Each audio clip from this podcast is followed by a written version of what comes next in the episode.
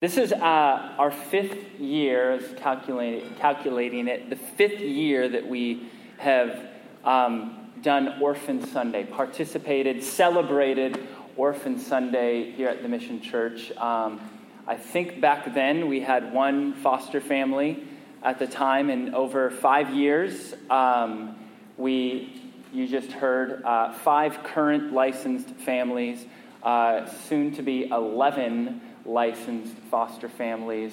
Uh, I don't know if my math is perfectly correct, but I'm probably pretty close within one or two kids here.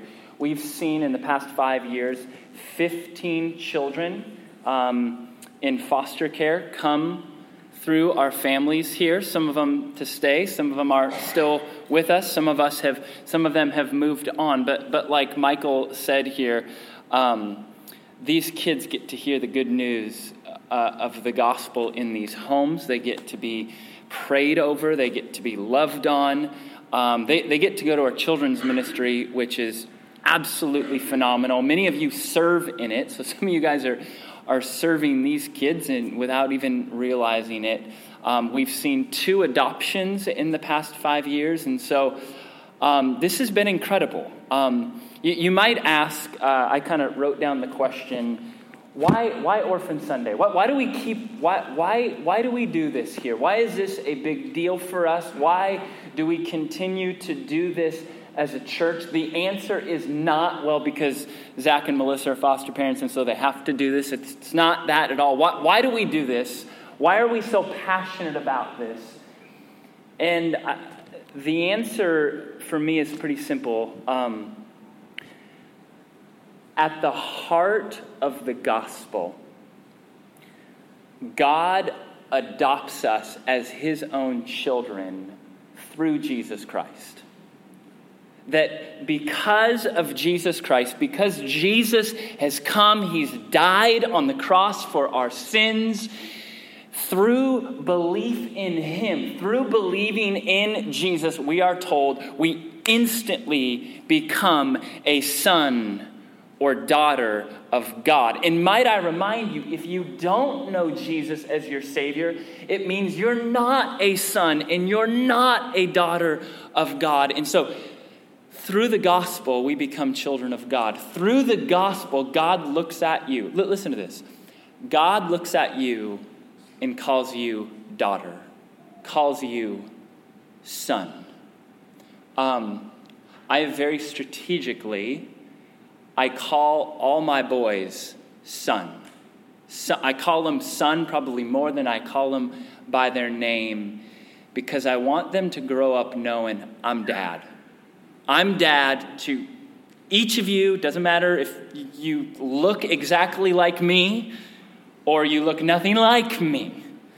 You are my son. And, and God looks at you and he calls you son and he calls you daughter, and he loves you like that. that, that we have that in the gospel. So, so why do we why do we make a big deal about Orphan Sunday? Why do we make a big deal about talking about adoption or foster care and bringing kids into our home and, and being a father and being a mother to them, even though it might be a short time? Why, why do we do this? Is because this is the gospel. We are, we are living out the gospel and, and not only are we living out the gospel through this, we're living out the gospel in what is a tremendous state of need.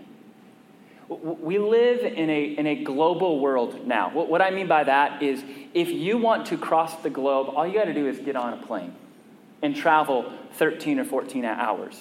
So you can see a picture of a child that lives thousands of miles away, and you can now adopt them with $30,000 uh, and a plane ticket. But you can do that. And so we, we live in a world where there's uh, over 15 million, I think it's upward to 23 million. The stats are always moving around. Somewhere around 20 million orphans in our world. 20 million kids who, who are either in foster care or, or in an orphanage, and, and we can give them a mom or dad by simply hopping on a plane and raising $30,000. And God can do that, by the way. Don't get, don't freak out over $30,000. Um, we live in a nation. So Josh talked about the localized reality. We, li- we live in a nation where there's 442,000 children in foster care. Um, 123,000 of those kids, they're just waiting for adoption. They're, they're waiting. They're ready to be adopted. It takes about four years on average for them to finally be adopted. This, this, this, is, this is our world. This is our culture. Um, you bring it even more local. In the state of Washington, there's somewhere between 9,000 to 10,000 foster kids and somewhere around 5,000 foster homes. So do the math on that one. It doesn't add up. It helps to have families like Josh and Amy that says, hey, we'll count for two. We'll take two for the price of one. Come on in. And it's never really for the price of one, though. Two for the price of two is what it ends up always being. And so here's, here's, here's what we live in right now. Seattle Times just did an, did an article on this almost exactly a year ago. And the Seattle Times talks about how since 2012, the foster care system has risen 20%. Uh, I've heard from other statistics that the number of foster families is actually has declined in certain years. Um, it talked about how in 2018 uh, they had seen over 100 foster kids who had to stay one or multiple nights in a hotel because there's just there's just a kid comes into care there's not enough families okay so we're going to go to a hotel and it's it's not like the hotel you you go on vacation to probably i'm guessing. Um, and so this is the culture in which we live in. So you get even more localized let's just talk renton. Um, out of all of King County, Renton ranks third for the most amount of kids that come into care. Um, Kent is higher than us, and Auburn is higher than us. Um, but all the other cities in this area, Renton is up there. So, so, so why do we do Orphan Sunday? Because the gospel points us in this direction and we live in a state in which there is a tremendous, a tremendous need. I want to show you a picture here. So, I got to go to Africa a few weeks ago, Sierra Leone, and uh, this girl right here in the middle, uh, the very beautiful, they're all beautiful. The one right next to me, her name is Kadiatu. Um, I mean, come on, is she not just absolutely gorgeous there? Um, so here's another picture of her. She she looks pretty intimidated in that photo. Uh, I think for two reasons. One, she's like, Who is this guy? Who and why does he have his arm around me? Um, and what is happening right now? The other reason why she might look the way that she looks here is um, I had just gotten done talking with some uh, a family in that village, and they were telling me how her mom was working uh, and died in an accident about six months ago. Um, and she was now, her and I think she had a couple of siblings, were living with a different family in the village. And uh, I said to um, one of the people I traveled with. His name's Britton. Britton has been to this village, has worked with this village for a few years now, knows them all very, very well. There's like 200 people in this village, including kids. Um, and I looked at Britton and I said, I, I, I want to adopt her. And uh, you, you chuckle. I was not, I, I want to adopt her. I, I don't, Britton, I don't even need to call Melissa. I know what she'll say. It's good. We're fine. We can make it happen. And I'm, I mean, just, I fell in love with this girl. And I said, I, I want to adopt her.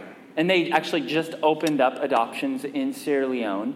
I think you have to live there for six months. So I'd, I would have been gone for a while, but for good purposes, guys. Maybe we could have like streamed me in or something like I don't know. Side note. But Britton said to me something that stuck with me. He said, Zach, you need to understand they don't want you to adopt her.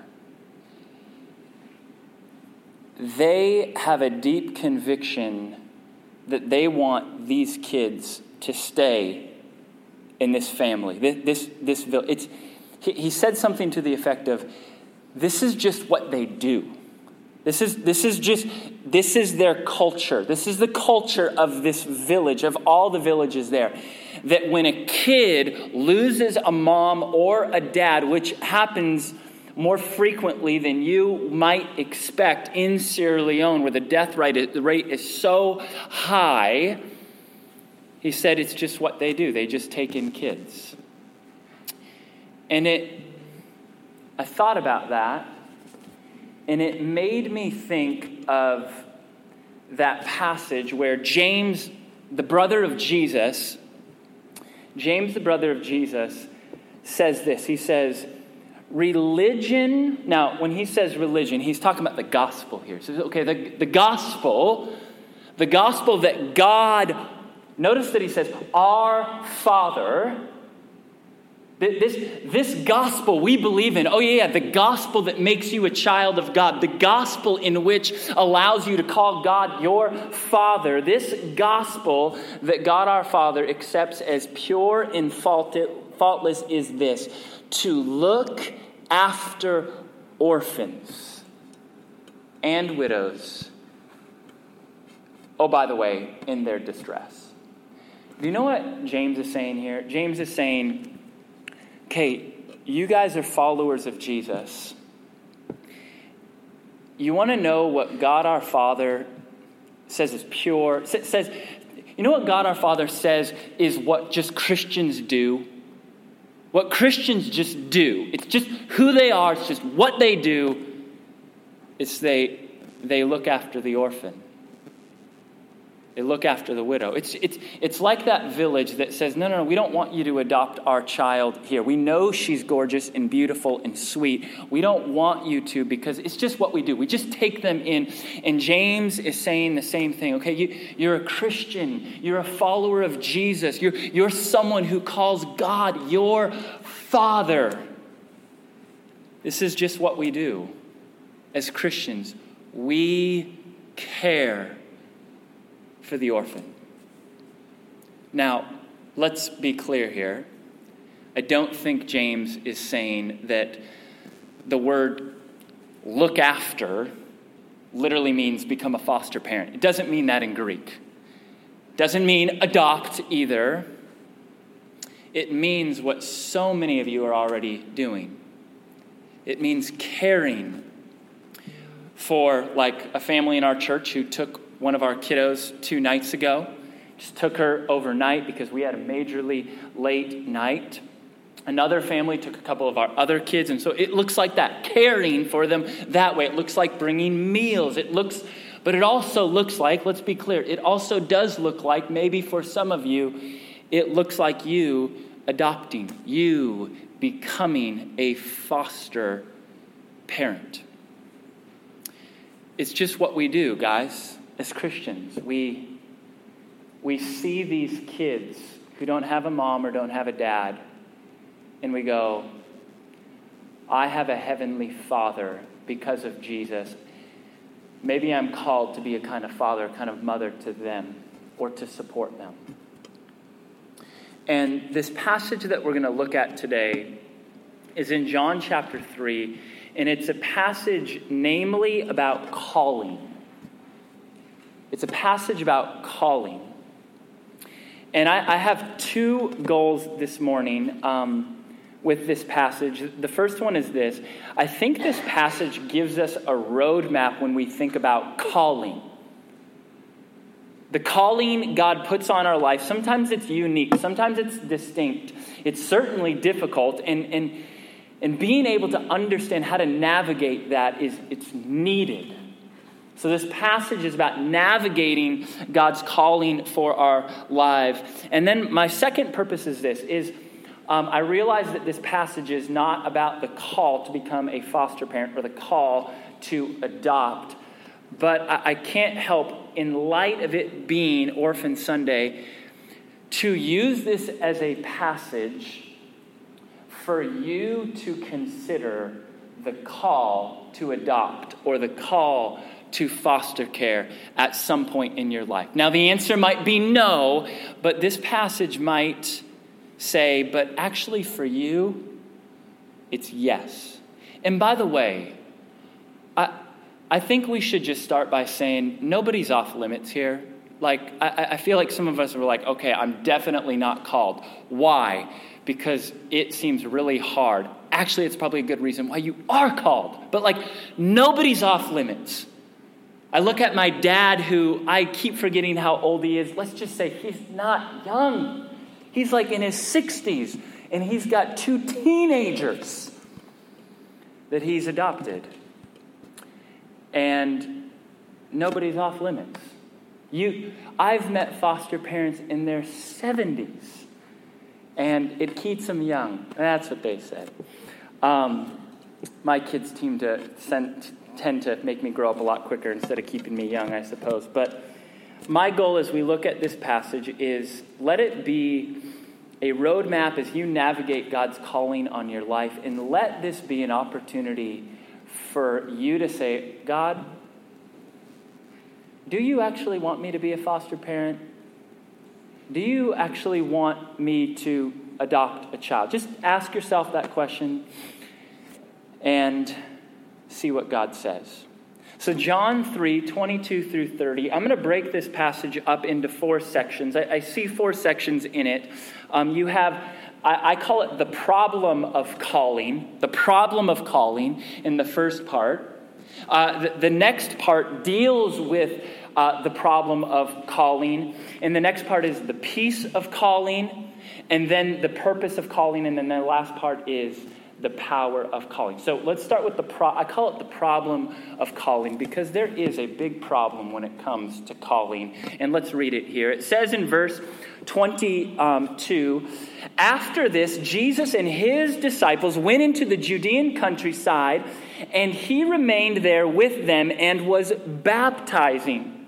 Verse 23, it says, John also, this is John the Baptist, John the Baptist was also baptizing. Now, I want to pause here and just get your mind thinking in the right direction here. What's going to happen in the beginning parts of this passage is there's going to be a comparison between Jesus and his disciples and their ministry, and John the Baptist and his disciples and the ministry that God had given them. And it says John the Baptist was also baptizing at Aenon near Salim because water was plentiful there, and people were coming and being baptized. For John had not yet been put in prison. Now, a discussion arose between some of John's disciples and a Jew over purification. And they, that is John's disciples, John's disciples came to John the Baptist and said to him, Rabbi, he who was with you across the Jordan, to, to whom you bore witness, look, he is baptizing, and all are going to him we need to understand that John the Baptist, before Jesus came along, John the Baptist was probably, arguably, the most famous person in all of Israel. He was being called a prophet, a legitimate prophet and there had not been a legitimate prophet for about 400 years. And so all of a sudden, John the Baptist comes along. He's being called a prophet, in which they hadn't seen in hundreds of years. He has people literally by the thousands coming to him. And he is baptizing them. Now, let's be really, really clear here. The ministry of John the Baptist is like, was a calling from God what John the Baptist is doing God had called him to, God had led him to, and God was tremendously blessing. And so here, so imagine this. John the Baptist, maybe the most famous person in all of Israel before Jesus comes on the scene. And you have guys, I wouldn't be surprised, who were lined up to become his disciple. And the few and the proud got to become disciples of John the Baptist. They're excited. They're all amped up. We get to be disciples of John the Baptist and probably saying things like this We're going to change the world. We're going to impact the world. We are doing what God has called us to do. We are being used by God for really, really great things. Now, I just want to pause here for a moment and really ask an honest question. Do you want to be used by God for great things? Just, just wrestle with that. Do you want to be used by God, for God, for great things? Just, just give me a give me an amen if you're on board. Amen. Amen. That was that was more or less convincing. I think that's exactly what's going through the mind of these disciples of John the Baptist. We are going to be used by God for such great ways. And probably began to see that. It says in verse 25 here, the very beginning, it says, Now a discussion. Now, that word discussion in the Greek it's, it's actually a dispute. So, this is not a cordial discussion that's going on. An argument breaks out between John the Baptist's disciples, and then we're just told the other guy is a Jew. And it's over matters of purification. Now, here's probably what the argument is about considering the context.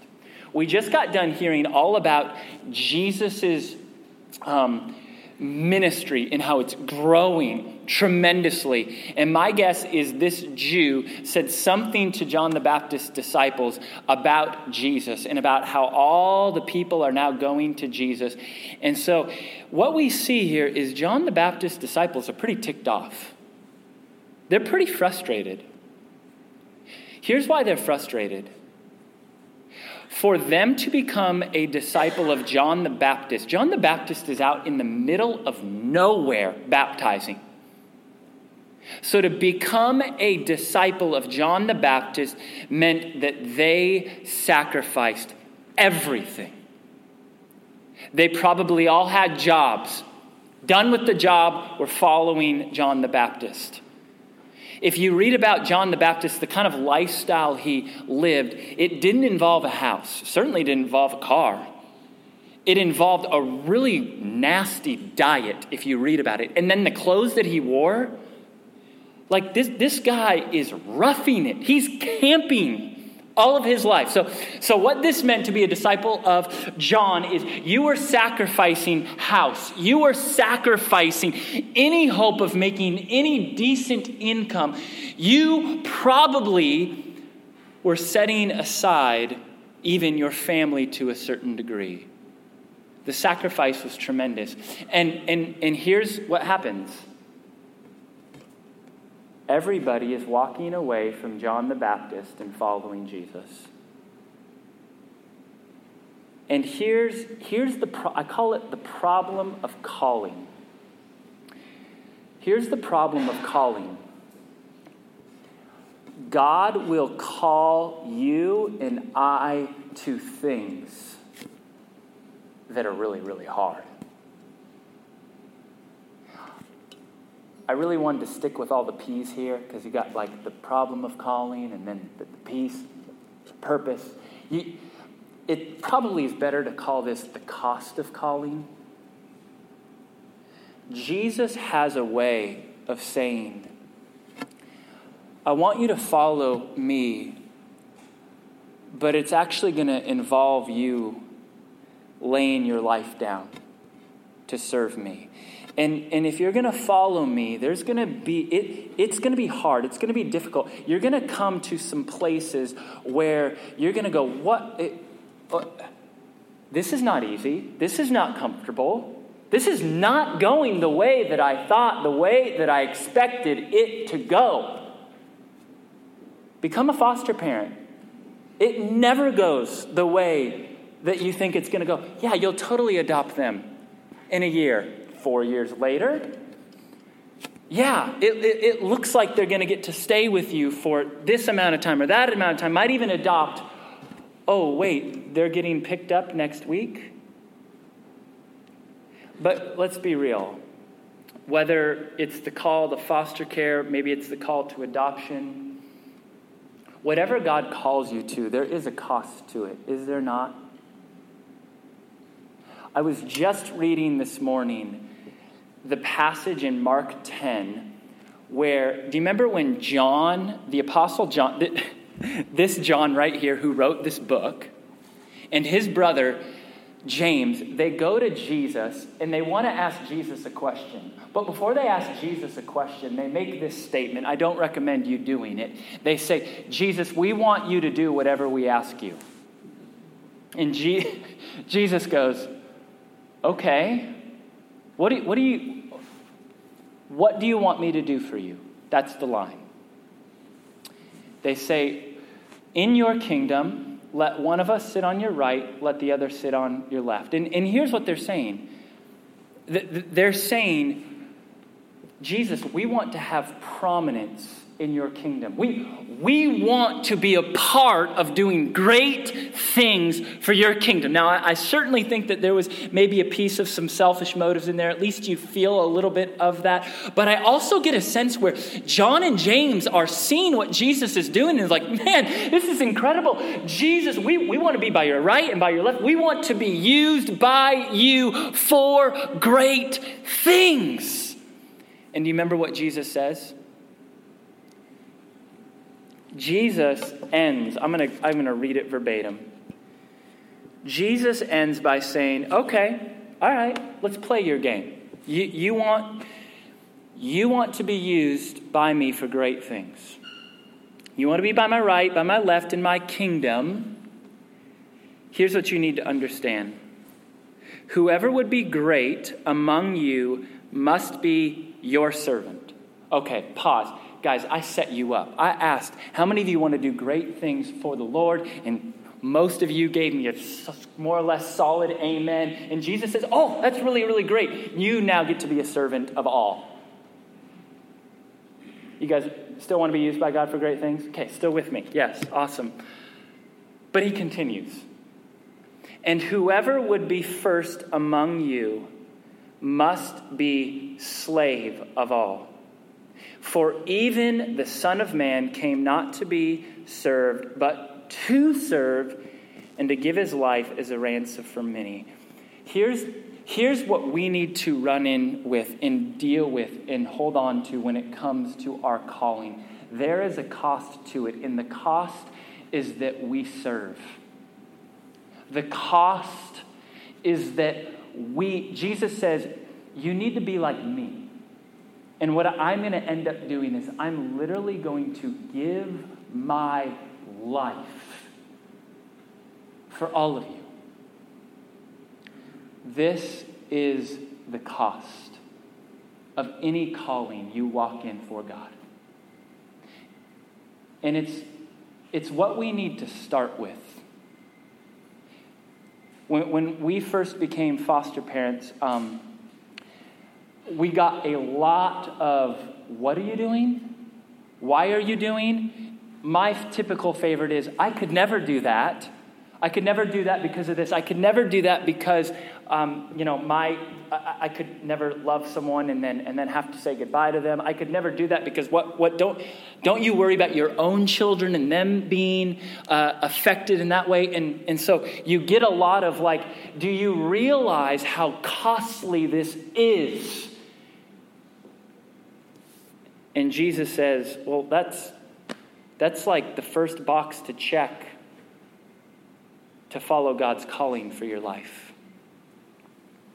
And so it, it may not be on the front lines of orphan care. Your calling might not be to be a foster parent or be an adoptive parent, but I promise you, whatever God is calling you to, He has a way of saying it's, it's going to be costly. But there's three solutions to this. There's, there's three reasons I want to give you why we should still say yes, even though it might cost us everything. And, and the rest of the passage is like that, tells us about that. Look, look what happens next. Here's John's response to his disciples. Remember, John's disciples are like, man, this is not going the way we thought it was. Everybody's following Jesus now, and man, we sacrificed everything to follow you. And John said, Hey guys, a person cannot receive even one thing unless it is given him from heaven. Do you know what John means when he says this? John is saying, hey guys, you don't get to measure, you do not get to define the measure of success. God does. Here you are counting how many people are following us, how many people you might baptize. You're counting all of these things, and you're looking at the things that you can somehow measure. And John says, I want to let you know that, that you can count all those things, but God is the one who defines the measure of success, not you. God defines that. And so I, I was thinking about this this week. Um, one of um, one of our placements that we had about a year ago, um, she came into our home. She was with us for a number of months, and uh, and then she was going to be returned to home uh, on a. I'm not supposed to give specific details because I can get in trouble. I got in trouble once, guys, so I got to be careful. Um, so the, the night before she was returned to home, we're trying to explain this to our kids. Our oldest at the time was seven years old, and, and our seven year old didn't want to go to bed. And so he goes down and, and he starts talking to my wife, and I'm putting the kids down to bed. And, and, you know, unbeknownst to me, he is weeping, just beside himself. Just weeping kind of uncontrollably because he realizes his little sister is not going to live with us anymore. And this all kind of, we end up putting him to bed, kind of walk through it. And, and Melissa and I, we get in bed and we're just like, you know, this is why people have said we shouldn't do this. Because, like, what, like, are we like emotionally damaging our seven year old here? This is like this is going to stick with him, and we kind of wrestled with that. Um, one of the things I've realized through the tears that get shed inevitably when you're a foster parent is, guys, there are certain things worth weeping over there are certain things to just cry your eyes out over. In our, in our little prayer time, we pray before the service, and Phil was reading from Psalm 126, and, it, and it's this passage where it talks about how when we weep, they're like seeds that get planted. And then the next verse talks about how God turns that into a harvest. And Melissa and I thought, you know, this is hard, this is difficult, but our kid gets to learn at seven years old there's certain things worth weeping over. That, yeah, it hurts to say goodbye. And in a sense, it feels like failure. In a sense, it feels like, oh, this is frustrating. But then we just kind of went back and said, okay, God defines the measure of success, not us. Success is not every kid coming and staying with us and living with us and being adopted by us. Sometimes it's staying with you for a number of months and then you weep for a number of months after that. My kids still pray for some of the for placements that we have had. And they're, they're long gone. And I, I, I call this the peace of calling because John is saying, hey guys, you're trying to define success, and God's the only one that does that. Success for us is defined by our faithfulness to what God has called us to. It's our faithfulness. It's, it's not the particulars of what happens after. We, we, we, can't, we can't even save these kids. We, we can't bring them in our home and go, oh, they're all going to become Christians, they're all going to become pastors, they're all going to become missionaries. We're, we're to, it's all going to be that. We, we don't get to define that. But, but God says, hey, just, just be faithful.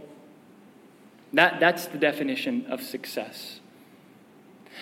The next part, I call it the purpose of calling. John continues, and John the Baptist says, You yourselves bear me witness that I said, I am not the Christ, but I have been sent before him. The one who has the bride is the bridegroom. The friend of the bridegroom who stands and hears him rejoices greatly at the bridegroom's voice. That probably means nothing to you. You're like, what in the world is John talking about? He's giving us a word picture, he's giving us a metaphor. In this day, um, there was the bride, and then there was the bridegroom, or we would call him groom. And then there was the best man. Now, the best man had much different duties back then, a lot more holier duties, you might argue. They were not in charge of the bachelor party. Instead, these weddings would go on for days, and it was the job of the best man to prepare, to, to literally play a huge role in preparing this wedding feast. And then, in this culture, it was the best man who would bring the bride to the bridegroom. It was the best man's job to come to the bride and usher her in and present her to the bridegroom, to the, to the groom. And John is saying, guys, guys, I'm not the groom here. My job, my calling is to point people to the groom, to Jesus. And here's what John understood that I think that we need to understand when it, when it comes to our calling. Our calling, like, like John the Baptist, is to point people to Jesus. That's what he's saying. Hey guys, I know that you're frustrated that things aren't going your way on this. But I'm here to tell you that that's not the goal, that's not the aim of our calling. Our calling is to point people to Jesus. And, and so when it comes to foster care, when it comes to adoption, when it comes to any calling that you might have, it's not simply, oh, I'm going to rescue this kid. It's not simply, oh, I'm going to love and care for these kids. It's always, always at the top, at the forefront. It is always to point people to Jesus. It's to point these kids to Jesus. It's to point your spouse to Jesus when, when, when they're having a hard time and they're struggling. It's to point the social workers when they're annoying you and the judges when they don't make the decision you think they should make. It's always about pointing everybody to Jesus. And, and here's what's great and universal here we may all have different and distinct callings, but the purpose of those callings are all the same for us point people to Jesus. In everything that we do, we, we point people to Jesus. And then I love how this passage ends. John says, Therefore, this joy of mine is now complete. He must increase. I must decrease. I, I call this the power of calling. Let, us get straight what he means when he says he. He's speaking of Jesus. Jesus must increase, but I must decrease. Here's what John the Baptist is saying to his guys who are frustrated, who are disappointed. Man, this is not going the way we thought it would go. John is saying to them, hey guys, this actually isn't about you. Hey guys, this actually, it's not about me.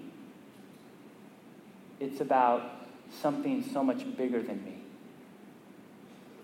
It's about Jesus.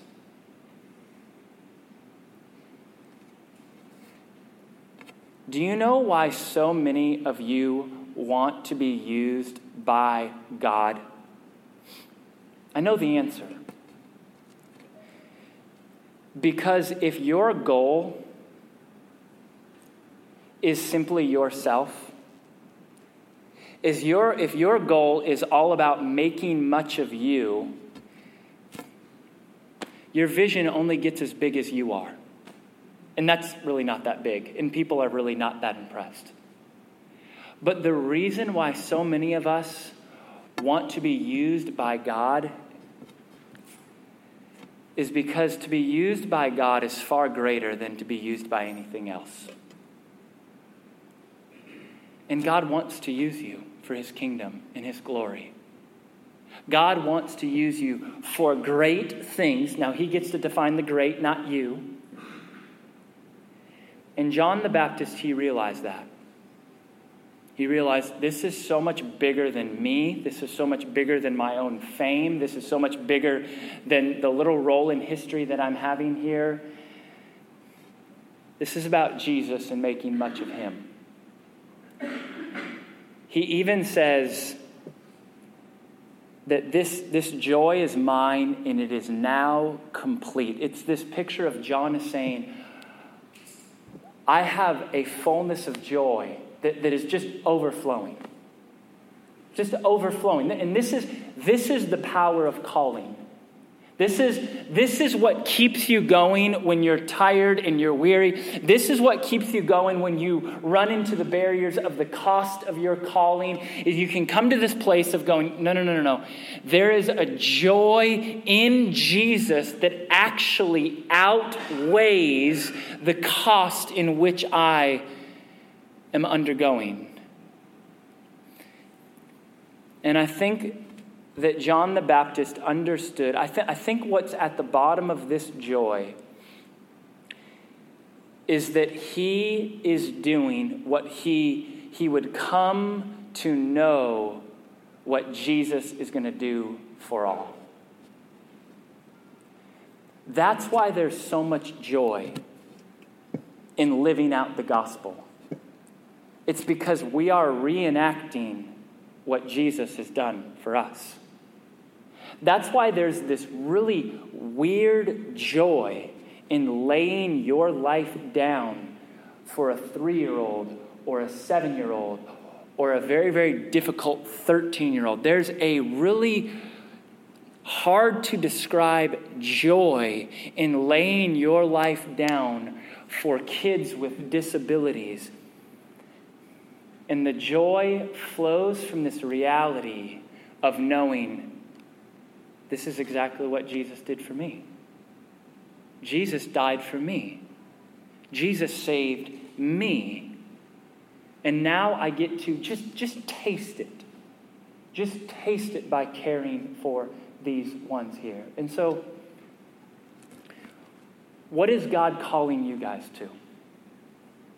What are the things that God has set before you? What are the things that God is even putting your heart on right now? The calling that He has for you. Don't stop because you know that it's costly. Because there's a peace of knowing He gets to define success. There's a purpose that's bigger than yourself. It's about pointing people to Jesus. And then there's this power, this incredible, joyful power of knowing that you are simply reenacting what Christ has done for you. But what is it? What is it that God is putting on your heart? And it would not surprise me if some of you are, are going, well, maybe, maybe I do need to pray about actually adopting. That'd be crazy, but I think that's what God is saying to me. Did you know that five, 5% of Christians have adopted? When I read that statistic, I was like, that seems low in, in view of James 127. It just seems low. And guys, imagine for a second if it was the local church, it was Christians who became the solution to this foster care family shortage crisis that, that we exist in now. Imagine if it was the local church. Wouldn't that be amazing? That'd be absolutely amazing. And there's glimpses of that. There's, there's little glimpses of that. We're seeing more and more churches step into this realm. And imagine if it was the local church, if it was Christians, if it was followers of Jesus that came in and said, Yeah, we'll, we'll take these kids. They don't need to stay in a hotel tonight. We'll take them, we'll take them, we'll take them. But it is a calling. And, and, and don't I hope there's not a sense of guilt, but don't confuse conviction with guilt and guilt with conviction, okay? Because if you're convicted, don't call it guilt, okay? Maybe it's the Holy Spirit saying, Yeah, I'm, I'm actually talking to you. Shall we pray? Father,